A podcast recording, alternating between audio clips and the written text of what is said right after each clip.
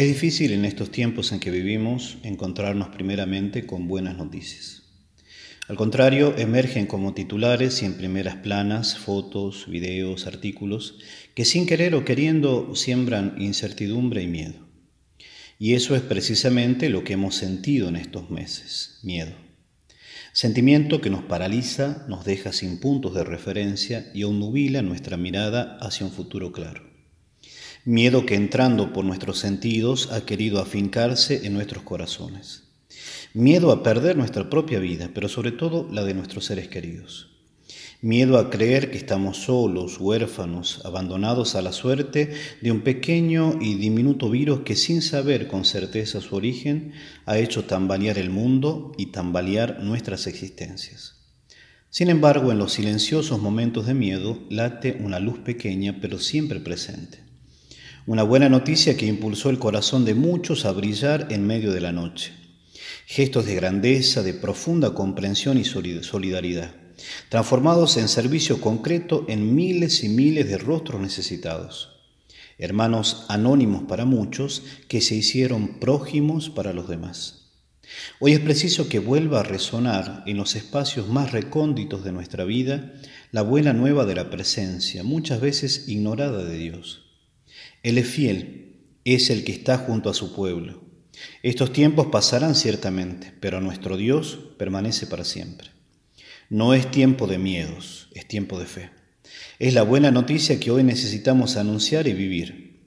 Paradojalmente, la experiencia de nuestra fragilidad nos ha hecho mirar no solo nuestras limitaciones, sino redescubrir que estamos hechos para Dios. No somos frutos del azar, si no somos fruto de alguien que nos amó primero, antes de estos tiempos. Allí radica nuestra experiencia más profunda y transformadora. Allí adquiere todo su significado la fe como estilo de vida. Más que adherir a contenidos, es adhesión y respuesta de amor hacia una persona. Fe que nos hace descansar en Dios como un niño descansa en brazos de sus seres queridos. Roca que no pasa, y que soporta todas las inclemencias de los vientos y tormentas de la vida, fuerza que nos impulsa todos los días a vivir como hijos y hermanos. Es tiempo de una buena noticia, aquella que en medio de la tempestad de estos momentos nos hace mirar la vida con la esperanza cierta que Dios camina a nuestro lado, que sufre con nosotros y se regocija en nuestras alegrías. Buena noticia que es germen de un cambio decisivo, cargado de sentido, para resignificar los valores que orientan nuestras decisiones y nos hace vivir las auténticas y verdaderas prioridades de nuestra existencia. Buena noticia es reflexionar y preguntarme, ¿qué me dice a mí esta situación? ¿Qué he aprendido con todo esto? ¿Qué puedo cambiar? ¿Qué soy capaz de transformar? Si he comprendido que nadie se salva solo, ¿qué, puedo hacer yo ante el clamor de mis hermanos? ¿Qué estoy haciendo yo para construir una familia, un hogar, para ser cuna y resguardo para mis seres queridos?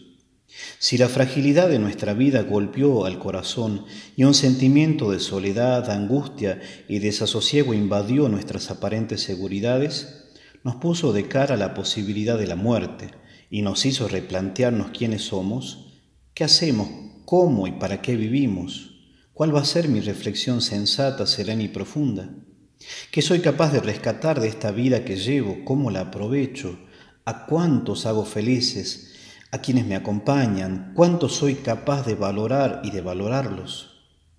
Salir de nosotros mismos para pensar en los demás nos descubre lo más íntimo de nosotros mismos. Nacimos del amor y fuimos hechos para amar.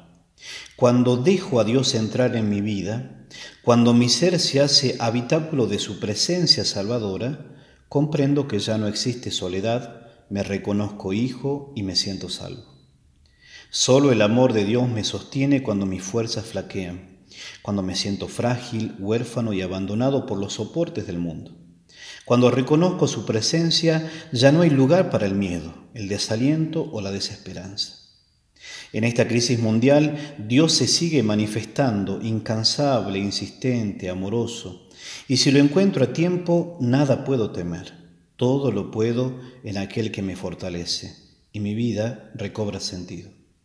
En estos tiempos de pandemia, seamos nosotros la misma buena noticia para los demás. Necesitamos el coraje y la audacia de aquellos hombres y mujeres que cambiaron la historia cambiando lo más sagrado de la vida, el corazón. Y todo esto porque Él, Jesús, el Hijo de Dios, está con nosotros hasta el fin de los tiempos.